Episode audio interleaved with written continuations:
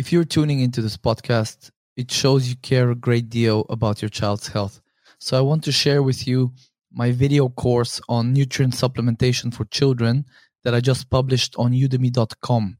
If you check the description of this episode for the link to my website where you can sign up to my mailing list, as soon as you sign up, I'm going to send you a voucher so that you can get this video course for free.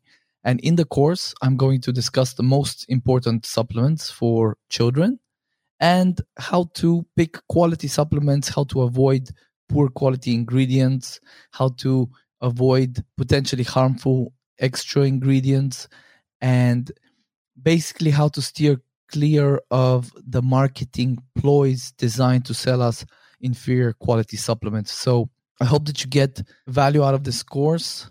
I'm sure that if you apply the knowledge you learn in it, you will save not just time researching these supplements, but also money.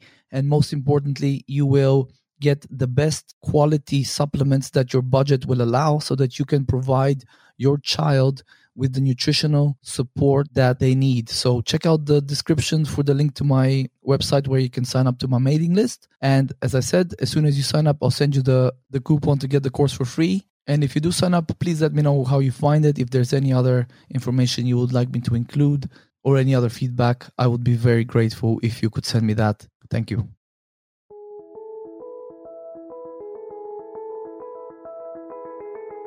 Welcome to the Autism Wellbeing Plan, the podcast where you learn how to use advanced functional lab testing, healthy diet, and smart supplementation to improve your child's health, well-being, and quality of life, and by extension, your own quality of life.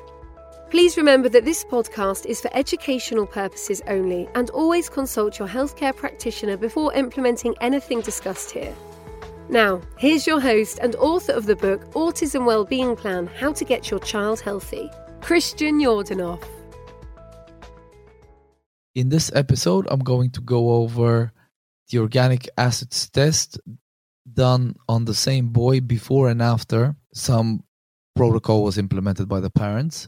Now, if you get the chance to watch this video on YouTube, it will it will be a little bit better for you. You'll be able to see the actual markers I'm referring to um, in video, but I will be explaining everything I am talking about as I go, so it's not completely necessary. Now, a couple of little bit of background. So the first test was done on the boy when he was about four years old. Uh, the second was done about one and a half years later. He was already six at that time.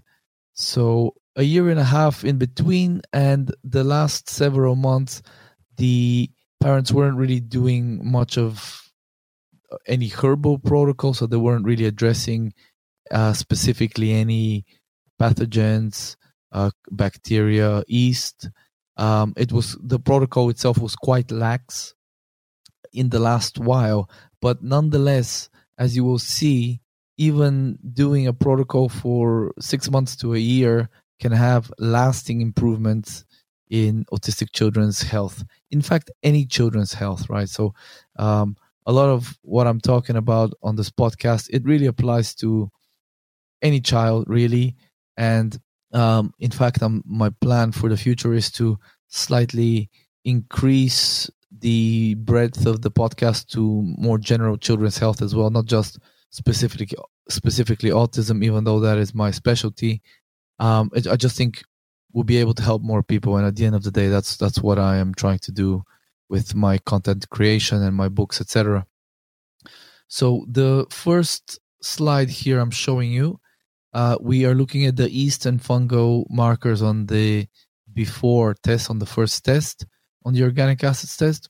And basically we have number seven the arabinose is at a 55 so it's over the top of the range. Now one thing i forgot to mention is that on the first test, the creatinine level was very low compared to the second test, which means that the urine was uh, much more diluted, which means that all of these markers would be about 20% to the right on the first test. So this 55 arabinose, it's it's gonna be about 20% higher if the fluid intake was the same prior to taking the test. So small little detail there. But what that means is now I'm going to show you the second the retest we did a, a year and a half or so later. And that arabinose is now at 51 so all the other markers are pretty much inconsequential except maybe that number 9 tricarballylic which is base it's basically um, um the most common reason that can be elevated is due to mold that grows on corn right and certain other grains. So that's quite elevated on the first test at a 1.0 so let's say it could be a li- even a little bit higher. And on the second test that is below the middle of the range right? But again so this arabinose is a 51 so it's still slightly above the range by one point but it is lower than the previous result which would have been higher if if the fluid intake was the same. So that is a small improvement and keeping in mind that they weren't using the biocidin antibacterial herbal formula for quite a long time right? So that means a couple of things. The candida did not get worse even though the biocidin was stopped and but it's still there right? So they those pesky yeasts are very very difficult to get rid of right? So you need a long term strategy uh, with, with these uh, herbal anti yeast antibacterial antiparasitic things. So they need to be cycled. They need to be in my opinion every person really needs to to do a, a an anti-parasite anti-yeast antibacterial protocol couple of times a year, at least once a year, but twice a year, especially if you had candida in the past. Like I've had candida in the past, for example, and I do it twice a year uh, for about four weeks. I, I take like oregano oil, extra probiotics, things like that, right? So, point to take away here is if your child has high yeast on the organic acids test, you really need to have a long term strategy to tackle that yeast, right? Uh, in this case, my recommendation to the mother was to get the. There's a couple of different uh, biocidins. They have the normal drops, and then they have a liposomal formula that can get in beyond the gut. So I recommended we try that. And then next up, we have the Clostridia bacteria. So as you can see here, marker 17, the 4-cresol is at uh, 125 which is way above the range. So the top of the range is 84. So that that for cresol Clostridium difficile marker is was way way elevate, ele, elevated on the first test, and that is actually was actually our number one priority. If you if you see high Clostridia on an organic acid test, that should be your highest priority to tackle. So again, the biocidin antibacterial herbal formula was utilized just like for the the east but it hadn't been used like i said in I, I would say many months like i'm not quite sure how many months but i would say easily half a year they didn't use any antibacterial herbs. Now let's see the after result. And as you can see if you're watching the video the 4 cresol went from 125 down to 32 which is right in the middle of the range, right? So that I would say is a beautiful result, right? Keeping in mind again, it was very high to begin with, and we know that uh, this 4 cresol when when it's high, uh, when autistic children have Clostridia bacteria, it can lead to all sorts of things, from self-injurious behavior, aggression towards others, sleep problems, just a lot of different kind of issues right it can it can it can um, cause. So i was very happy to see that even though they weren't using the antibacterial uh, herbs for a long time that marker stayed low. And that's the thing about these clostridia bacteria is a lot of them ha- um, have the ability they basically leave behind spores, which are say like eggs, right? So the antibiotics or herbal antibacterials they can kill the bacteria, but the spores don't get killed, so they stay behind and they let's say hatch, and this is how they persist in the gut of many people, right? These um, Clostridia bacteria. So I was very happy that however long they were doing the herbal protocol for was long enough that any uh, spores left behind did not hatch or, or hatched and were killed off right? So that's that's really really good result because like i said that's the biggest priority if you ever see elevated clostridia bacteria markers on the organic acids test that's your biggest priority to get rid of those little bastards right? So very good result. Then next up we have the oxalates. Now I've covered oxalates before. I should re-record that video with this better mic that I have. But on the first organic acids test, this marker 21 oxalic is was 20 uh, 277 and the top of the range is 185 so way over the range right way way over the range very high and that is in part due to the yeast the candida but that was also in part due to the high oxalate content of the child's diet. Things like grains, certain fruits and vegetables, things like that. So the parents began removing the high oxalate containing foods. And on this second test, the oxalic is 168, which is under the range. So top of the range, as I said, is 185. The oxalic is 168. Now, again, on the previous test, that marker would have been even more to the right because of the, the hydration uh, thing I mentioned at the start of the podcast, right? So this is a good result, even though uh, I believe that the child is uh, still mostly gluten free and to a great extent dairy free. But they I know they weren't as strict with the other vegetables and things like that. So it is a good result. So the candida has slightly been reduced. The oxalate content of the food never climbed back to what it was before. So the child is within range, which is again for for they, they were kind of enjoying the summer. Uh, so they you know they weren't really doing any super strict protocols, which you know after after you've done a protocol for a year and the the child as in this case uh, improves tremendously it's okay to take it easy a little bit you know the the parents need a break as well and and kids kids will be kids you know you can't you can't you know uh, restrict all the oxalate containing foods and so on and so forth. But in spite of you know being more lax uh the oxalic marker is within range, so it's in control. So this is again made me very happy to see this.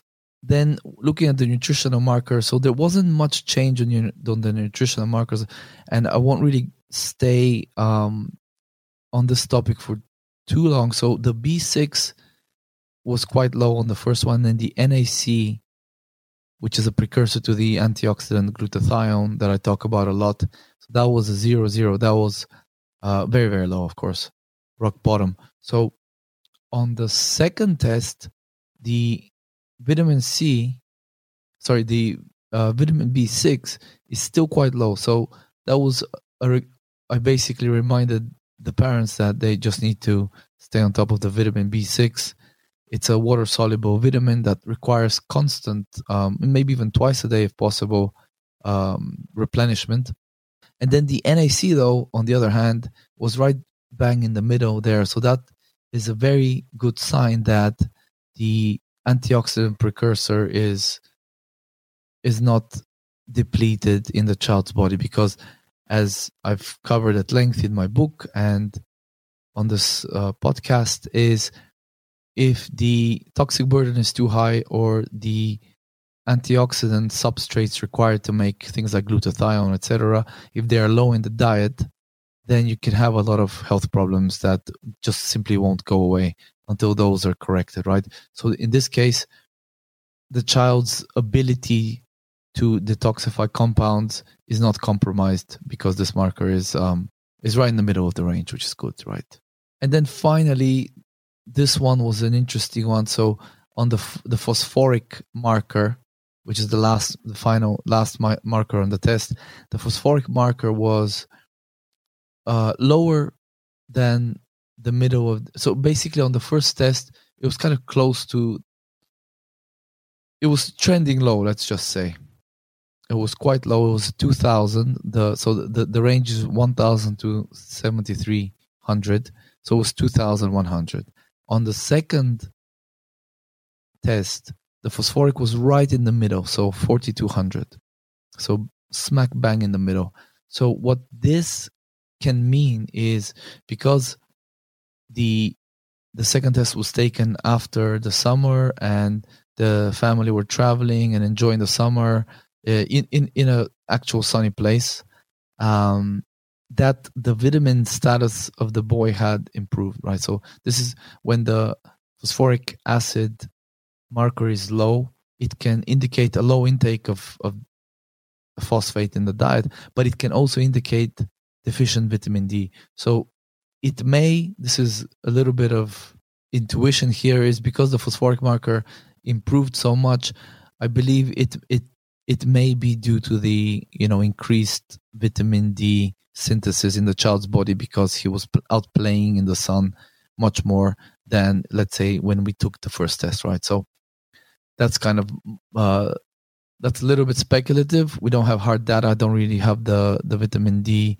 tests uh, blood tests from you know before and after but it is nice to see this marker improve. So i was really happy to see that the clostridia bacteria did not come back.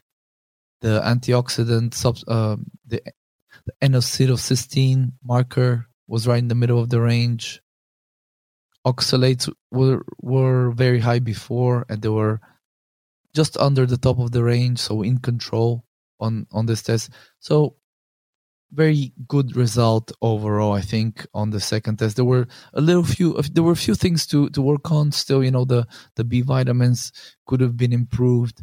The uh, candida certainly needs tackling but it is really i guess what that tells us right is if you let's say run this organic acids test once on your child see five six things to improve maybe which is very common. In many cases even you'd see even more things to improve.